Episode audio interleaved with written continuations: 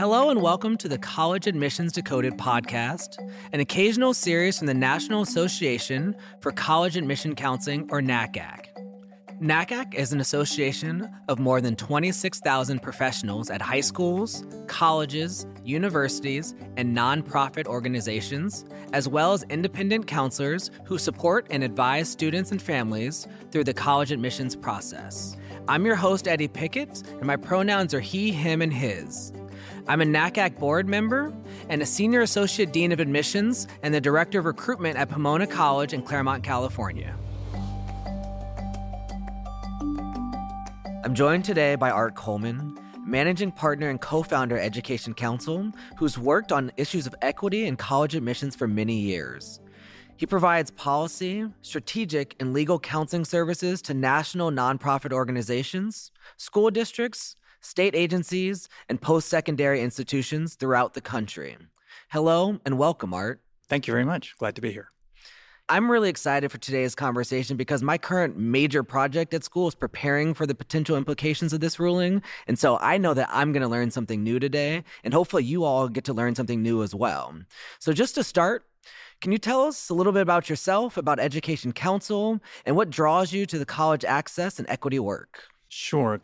My work focuses mostly on issues of student equity and institutional quality, and the whole array of D E I issues reflect really my particular focus now on issues of policy, strategy, and law.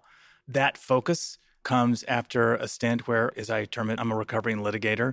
I also worked as Deputy Assistant Secretary for Civil Rights in the Department of Education during the Clinton administration, and helped form Education Counsel years ago with former Secretary of Education Dick Riley. And it was, in essence, a quest to establish a mission-based enterprise that would help marry good policy, practice, and law to come up with better decision-making and better outcomes for all students with a core focus on equity. And so that's the core of what I do.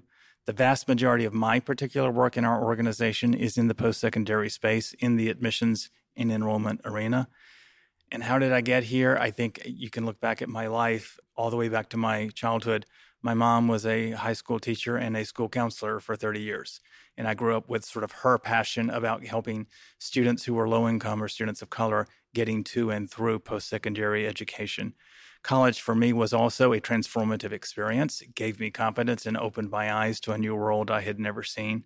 And my husband and I have two children who are Black, and living their experience, one's a senior in college, one's just graduated from college, living that experience has given me sort of new insight on the perspectives and the nuances and the contextualization around issues of diversity, equity, inclusion. And so I bring sort of all of that sort of personal history to my professional passion.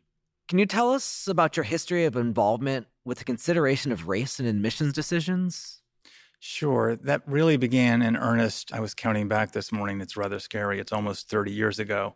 But when I was at the department in the Office for Civil Rights, the issues of race-conscious admissions and affirmative action more broadly were central to my portfolio. And what I discovered through both outreach and working with institutions around the country was that a lot of very smart people were not connecting the dots between research, policy, practice, and law on the front end, and they were creating problems for themselves on the back end. And that became a real sort of kernel of my focus, not only because I cared about the issues authentically, but because as a lawyer, I was frustrated that people weren't seeing the light for some strange reason. And so this became a driving force about what I knew I wanted to do with the rest of my life, and it's really why I've spent so much time on this set of issues. Lovely. I remember my ed law class and my higher ed program. Shout out to Diana Pullen, who's now retired. That class kicked my butt, but oh, did I learn so much. And I think the policy stuff in higher ed is sometimes the things that people don't want to really jump into. They're, you know, scared of law or lawyers and those pieces. But seeing this conversation unfolding already, but also the work that you're doing, quite important and exciting, actually. Interesting that you should say that, because what I've actually tried to do with great intentionality over the last several decades is to take what can be a very intimidating body of case law and cases with lots of legalese and effectively translate it into common sense policy and practice questions for practitioners so they can actually do the work that the law demands within a design that makes sense for them in their particular world. And as we read the news right now about the Supreme Court case, you frequently see the term affirmative action used to describe what's being debated. Isn't that a little misleading? Okay, you'll have to excuse me while I step up on my soapbox. Go ahead. Let me say that I don't think we as higher education leaders and officials around the country have done a good and effective job of communicating what is really going on around these issues associated with race and admissions. And the best example of that is we have gotten lazy in using the term affirmative action for something that, in my view, is anything but. Affirmative action originated in the sixties into the seventies. It was designed, in essence, to address remedial, backward-looking social equity concerns and issues associated with race, ethnicity, and then sex and gender, and what the educational benefits of diversity are about, what the cases in the Harvard and U N C litigation are about, and what our forty-five-year history with these sets of issues is about, is not remedial. It is not backward-looking. It is not a social justice interest, although there is a relationship. It is a forward-looking, mission-based, educationally grounded rationale about the benefits for all students, where you are allowed to consider in a limited way facets of backgrounds of students, particularly students of color, who may bring a different life experience, perspective, or passion to the table. And we've conflated the two to our own detriment because it's a polarizing, politicized issue, and the term affirmative action can be used sort of standing alone to communicate something that really is not what's going on behind closed doors in colleges and universities. So who is Students for Fair Admissions?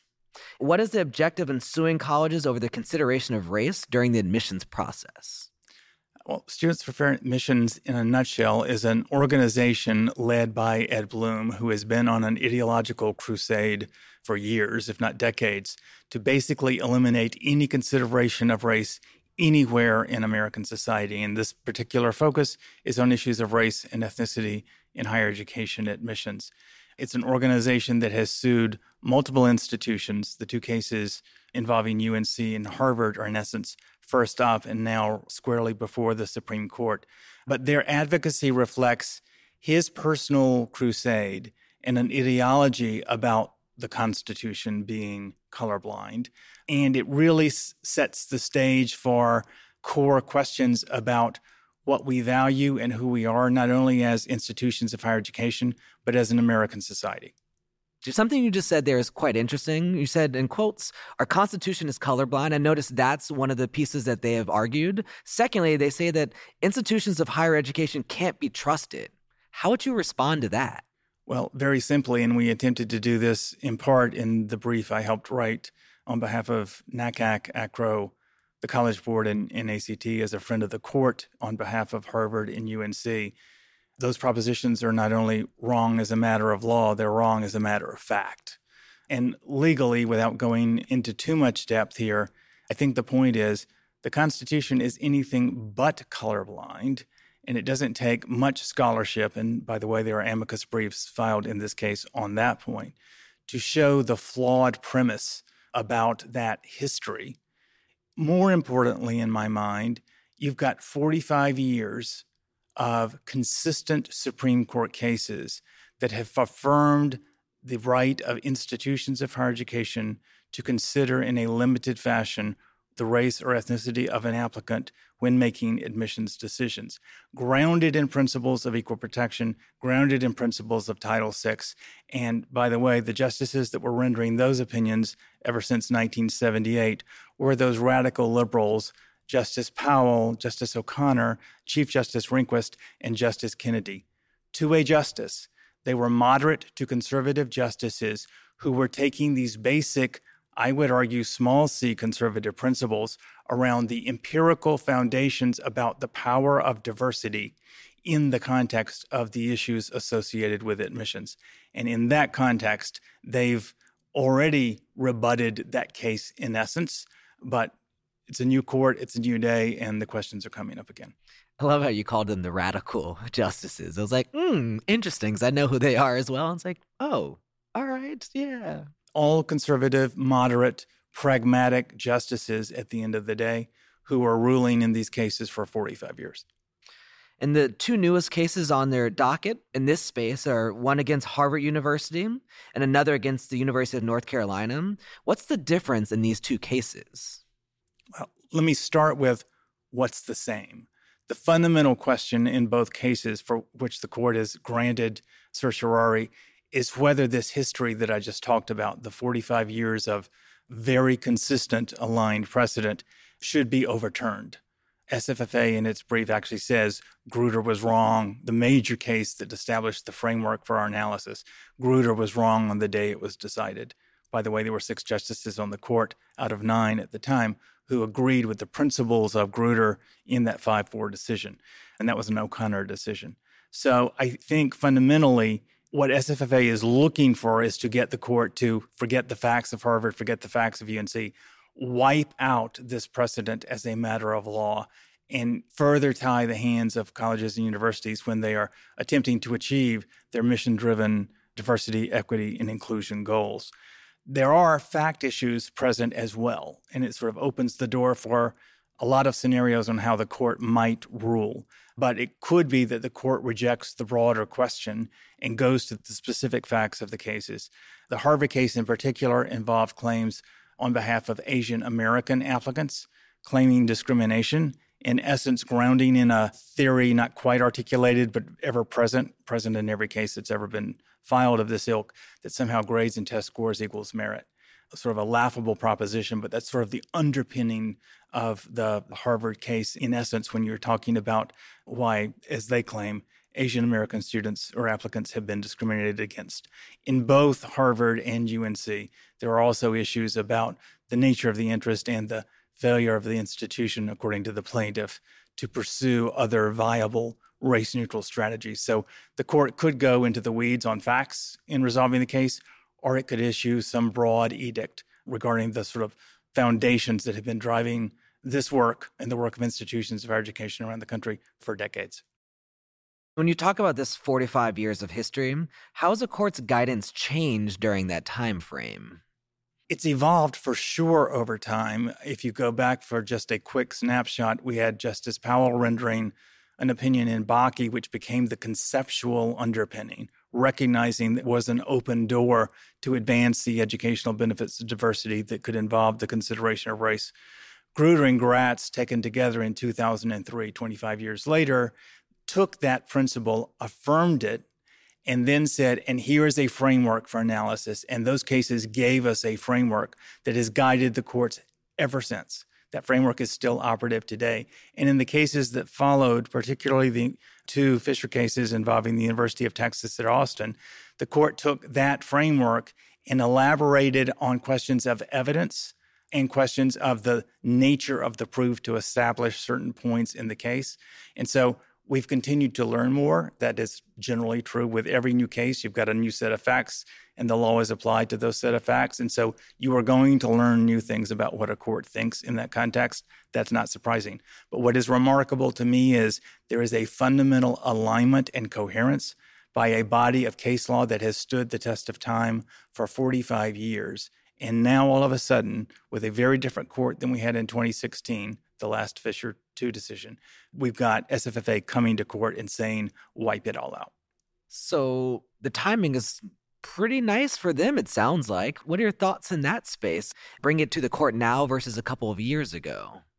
Well, certainly we've got a very different court, and I would think at some fundamental level, while I think by most accounts it is more conservative, depending on how you define conservative. Uh, but we've got four justices on the court now that were not on the court in twenty sixteen when the last case of consequence was decided. Three of those justices are Trump appointees. One is a Biden appointee. And so it's an interesting and new mix of justices to resolve these questions. We actually don't have a terribly robust record by the Trump or any of the new justices on this front. So it's a little speculative to go too far in predicting what they would do. And by the way, I would never predict an outcome in a case. I've been wrong way too many times on that to go down that pathway. But I think you've got to believe that the tea leaves portend something that is likely, but not certain, likely not to be favorable to U N C and Harvard, or the court would not have not only taken the Harvard case so recently after a U T decision of favor, but literally plucked the U N C case from the district court level, bypassed the Fourth Circuit Court of Appeals, and consolidated the two cases. They've now deconsolidated the cases, but the point is U N C never got that appellate review at the Fourth Circuit Court of Appeals as it would normally do. The court was intent on putting them together, and that suggests potentially an intent to do something with this doctrine.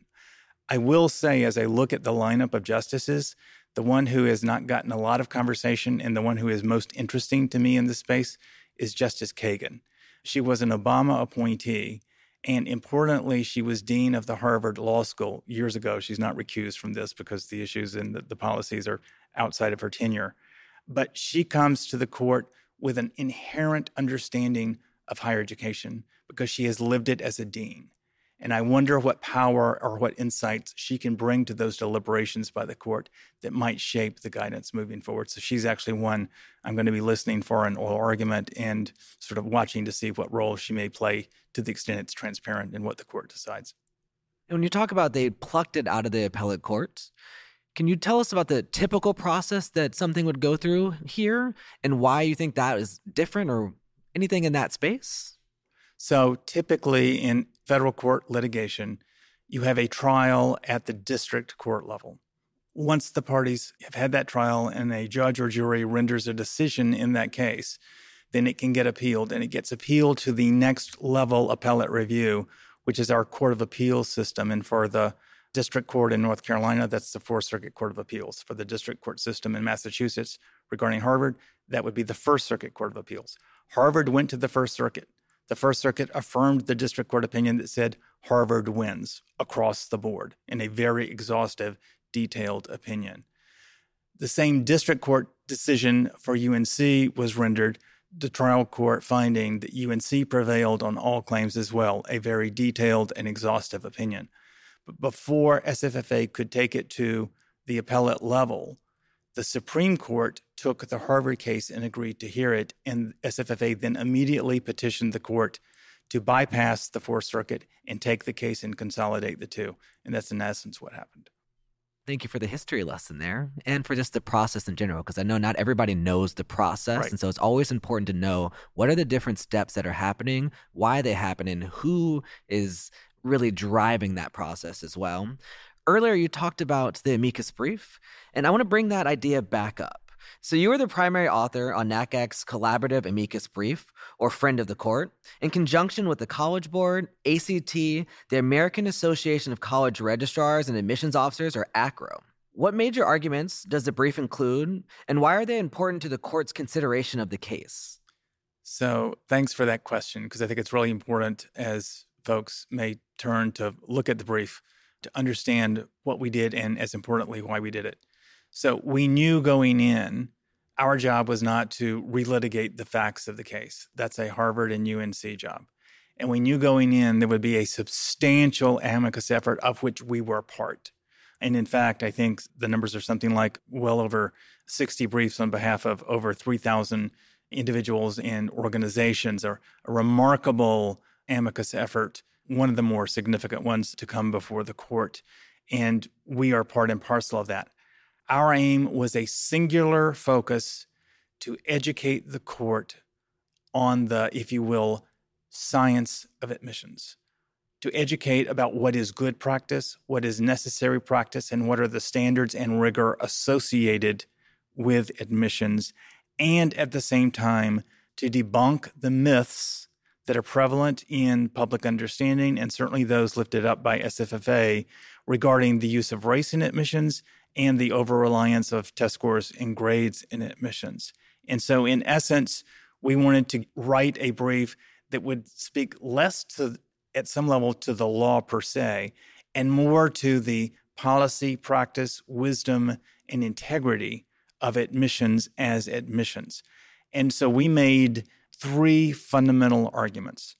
First, we argued that individualized holistic review of student applications in higher education admission does not, as F F A claims, involve, quote, racial categorization or, quote, stereotyping, but is rather a process in which all relevant factors considered in combination shape applicant-specific judgments about their ability to succeed and their ability to contribute to and learn in the learning environment for their peers in their community.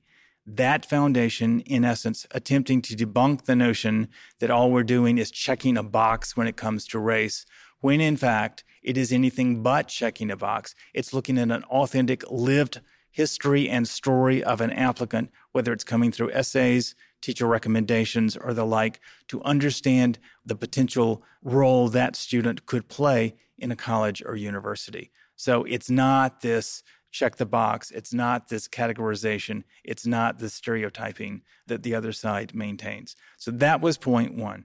Point two was, and this was critically important given sort of the underpinning that I alluded to earlier, test scores and grades alone or in combination do not equate to merit. There is this mythology out there that somehow those with the highest test scores should be automatically the ones that get in the door. I've said for years, if that were the case, why do we need admissions officers? Let's just have a computer program and let's do it. The more practical and real-world standpoint is, for some institutions, test scores and grades are going to be a central piece of the application. Increasingly now with the test blind or um, the test optional movement, you've got institutions moving away from that. Whatever the institutional policy and practice is, test scores and grades, to the extent they play a role, are not the dispositive, because institutions, and we've got data on this and there is research on this, looking at dozens and dozens of factors that go into the question of, is this applicant right for my institution among all the applicants that we are considering? And so that point was important to really convey, rebut that independent mythology that is out there. And then third, it was important for us to demonstrate, as others have, the practical reality of the reliance by higher education institutions on forty-five years of precedent. One of the questions when a court is overturning precedent is, are you going to upset legitimate reliance interests in the field? And so if you're likely to do that, that's a factor that weighs against overturning precedent. S F F A has come in and said, oh, no one's relying on this precedent. It's all really smoke and mirrors and higher ed can't be trusted. We showed, as a matter of fact and as a matter of historical record, to the contrary. There is actual institutional and organizational reliance, organizations like NACAC and others leading the field to help understand and operationalize the law to drive better decision-making and legally compliant decision-making among institutions for decades. And so it was important to address that, again, mythology put forward by S F F A that somehow there was no reliance in the field. There's abundant reliance in the field. And not only the brief we wrote, but the brief that the parties submitted and the briefs that other amicus on behalf of higher education organizations and institutions showed their intent, their practice, and their fundamental reliance on a decade of precedent that, frankly, to go back to an earlier point I made, has been relatively coherent and stable over time. And so it's given higher education a solid base to guide their policy and practice. And one of the things I found interesting with this brief also is that ACRAO, NACAC, College Board, and A C T, those aren't always organizations that are aligned. How'd you get that group together, and why is it important that these four organizations wrote this together? Right. And they're not four organizations that are always aligned. I'm not sure you could find four organizations today that are always aligned. But I think, to the credit of, of each of the organizations, they recognized the power of collective voice.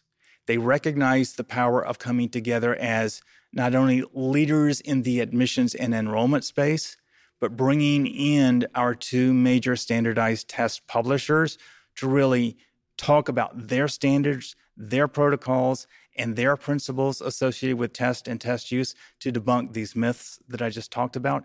And so the power of the collective voice in this particular realm for advocacy purposes, we hope, will really help educate the court and give them much to think about as they consider the claims that we believe from S F F A really just advance an ideology and a mythology that is not borne out by facts or law. So we've learned a lot of great things so far in this conversation, at least I have, and my goal is always to learn something new every day, and I'm learning way more than something right now. I also work at a university, so I have a job to do. Can you tell us, how can colleges and universities best prepare themselves for the decision? And what's the timeline for the court's deliberations as well? The court is expected to render decisions in each of the two cases no later than the end of June, which is the end of the twenty-two twenty-three term. And if past is prologue, we would expect cases of this ilk to be handed down late in the term, likely very late in the month of June, if not at the tail end of the court's term in June of twenty twenty-three. But because you never can count on exactly what the court is going to do or when it's going to act, I would say I would be ready to face whatever decision is coming down probably by the early spring. I think you could theoretically see a case come down in sort of March, April, not necessarily May or June. But certainly I think by the end of June, we will know what the court has to say about the U N C and, and Harvard cases. I think the, my point on readiness is several-fold. One, as a matter of timing, you don't get ready for potential adverse decisions in cases like this. And again, I'm not predicting those outcomes, but in any effective planning, you really should be looking at all possible outcomes and setting the stage for the work ahead. And so the summer of twenty twenty-three could be a particularly busy time for enrollment leaders and officials on college and university campuses if the court takes some radical turn in terms of our longstanding precedent. I think to get ready means to start working on this tomorrow. There is literally a lot of work to be done. The work we are guiding institutions and organizations leading institutions is to focus on scenario planning and then to understand what you know right now and what options might be if the court were to rule differently. So we are looking at issues of impact and compliance, having a good inventory, knowing all of the relevant policies and practices that might be implicated by a court decision so you have that in hand, having the relevant research and other empirical foundations that have informed the development of those policies so that can be a baseline for whatever conversations you need to be having as you're contemplating the possibility, if not prospect, of some change in policy over time. And then making sure you've got the right people at the right table at the right time, asking the right questions on what this policy shift can, might, should be. And that, by the way, involves, in my view, people certainly heavily invested in and knowledge about enrollment policy and practice. But this is a bigger institutional question than just a question of admissions or enrollment policy. And so I think it implicates working with other stakeholders around the institution. And that will take me to my other point, that while, and certainly as a lawyer and someone who works on issues of policy coming into the space, that tends to be my predominant focus. And I think that's where most people's heads turn as they think through the prospects of a range of possible court outcomes. I want to remind everyone what I think we intuitively know, that this is a moment of policy and practice, just as it's going to be a moment of psychology for the individuals on campus, the students, the staff, the faculty, the leaders, the alum, the community. And this can have real-world consequences in just how you engage and how you communicate your commitment to continue to lead on issues of diversity, equity, inclusion, regardless of what the court does. I mean, institutions are going to step up, and I would hope they would all say, of course, we will comply with the law, even if it's an adverse decision, even though we vehemently disagree with it. But we should be positioned to do more. We should be positioned to lead to and through this consequential moment in time and to demonstrate our resolve and our commitment in word and deed associated with the efforts that are tied to the eloquent mission statements that most institutions have that lift up the commitment to diversity, equity, and inclusion. So I'm hearing you say that we need some bold leadership. Would that be correct? That would be absolutely correct. So regardless of the court's ruling, colleges and universities, as well as associations like NACAC, will not stop pursuing racial equity in the college admissions process. I think it starts in lots of different ways, and one of the things I love about working at Pomona College is our mission statement starts there, and a part of our mission statement we read, just so you can get a sense of it, it says, Throughout its history, Pomona College has educated students of exceptional promise. We gather individuals, regardless of financial circumstances, into a small residential community that is strongly rooted in Southern California, yet global in its orientation. And this next line is one of my favorites. Through close ties among a diverse group of faculty, staff, and classmates, Pomona students are inspired to engage in the probing inquiry and creative learning that enable them to identify and address their intellectual passions. I love that line because it's in our mission statement. But thinking beyond just the mission statement, what are some of the most important messages we can relay to students, families, the media, and the general public about why we do what we do? So I'll answer that question, but let me just say I love that mission statement. And part of the reason I want to lift up what you just said about Pomona's mission is because it articulates in very clear terms the essence of what I'm going to say now, which is we need to do the job of reaffirming our commitment to this set of issues, but tied to the authentic, empirically grounded research and experience that we know because it matters. Why do we do what we do? Not for numbers for numbers' sake. We do what we do because we know it matters with respect to the kind of learning opportunities students have, the kind of learning experiences students have, the way that students feel included or not in campus, and ultimately what kind of learning outcomes they have, and then what kind of civic and economic results stem from that as they go in to pursue different careers and a life well led.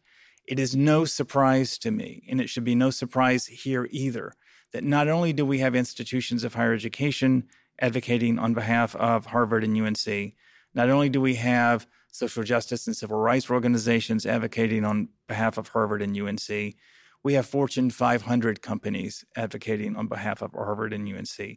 We have technology companies advocating on behalf of Harvard and U N C. We have retired military officials advocating on behalf of Harvard and U N C. Why? Because there is a science around the benefits of diversity that plays in every field and every facet.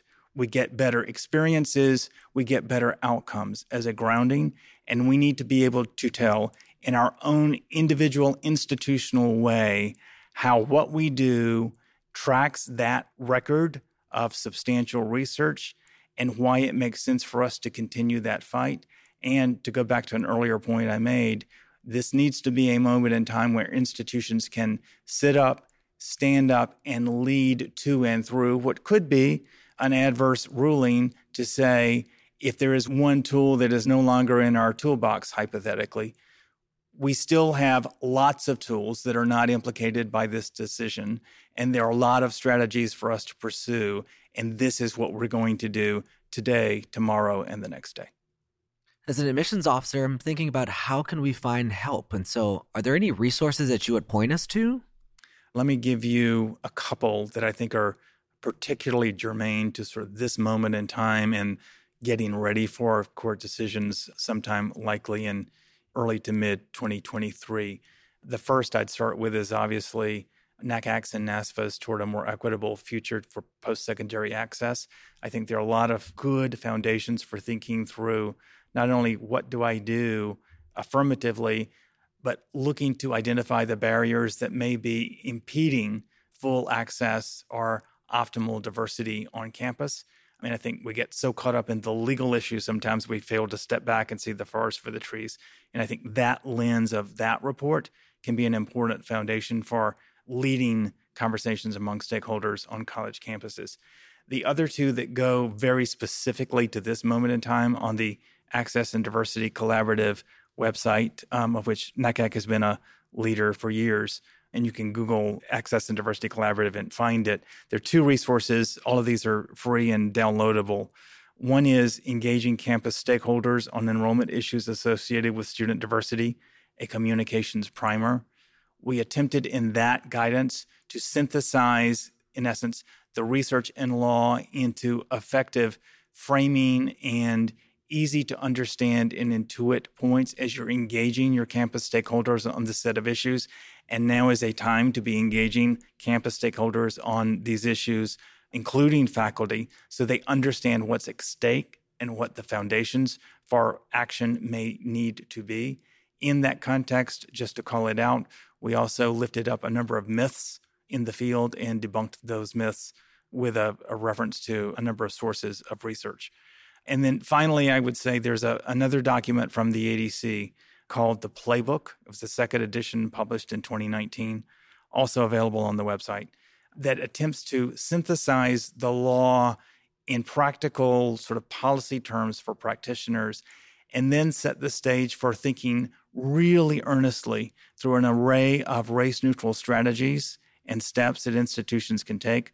We outlined nine plays or strategies, plays as we term them, strategies associated with race-neutral efforts, and we documented over forty institutional and organizational examples that can help give a foundation for work ahead that should be pursued in any event under current law, and I think will likely certainly be central to whatever colleges and universities are doing in the wake of the U N C and Harvard decisions.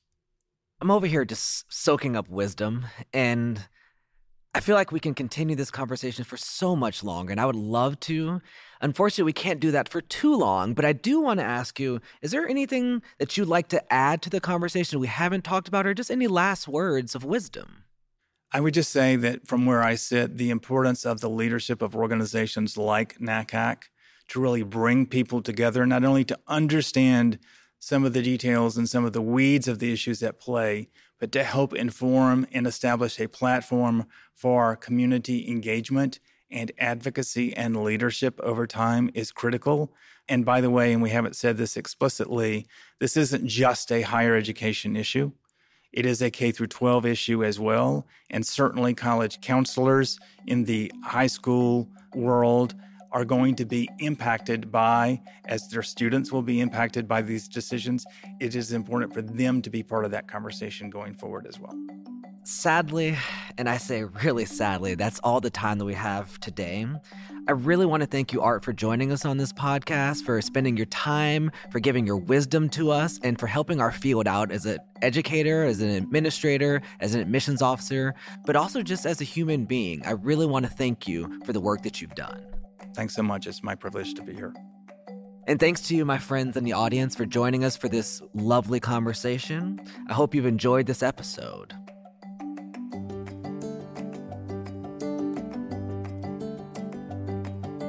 College Admissions Decoded is a podcast from NACAC, the National Association for College Admission Counseling. It is produced by L W C Studios. Kojin Tashiro produced this episode.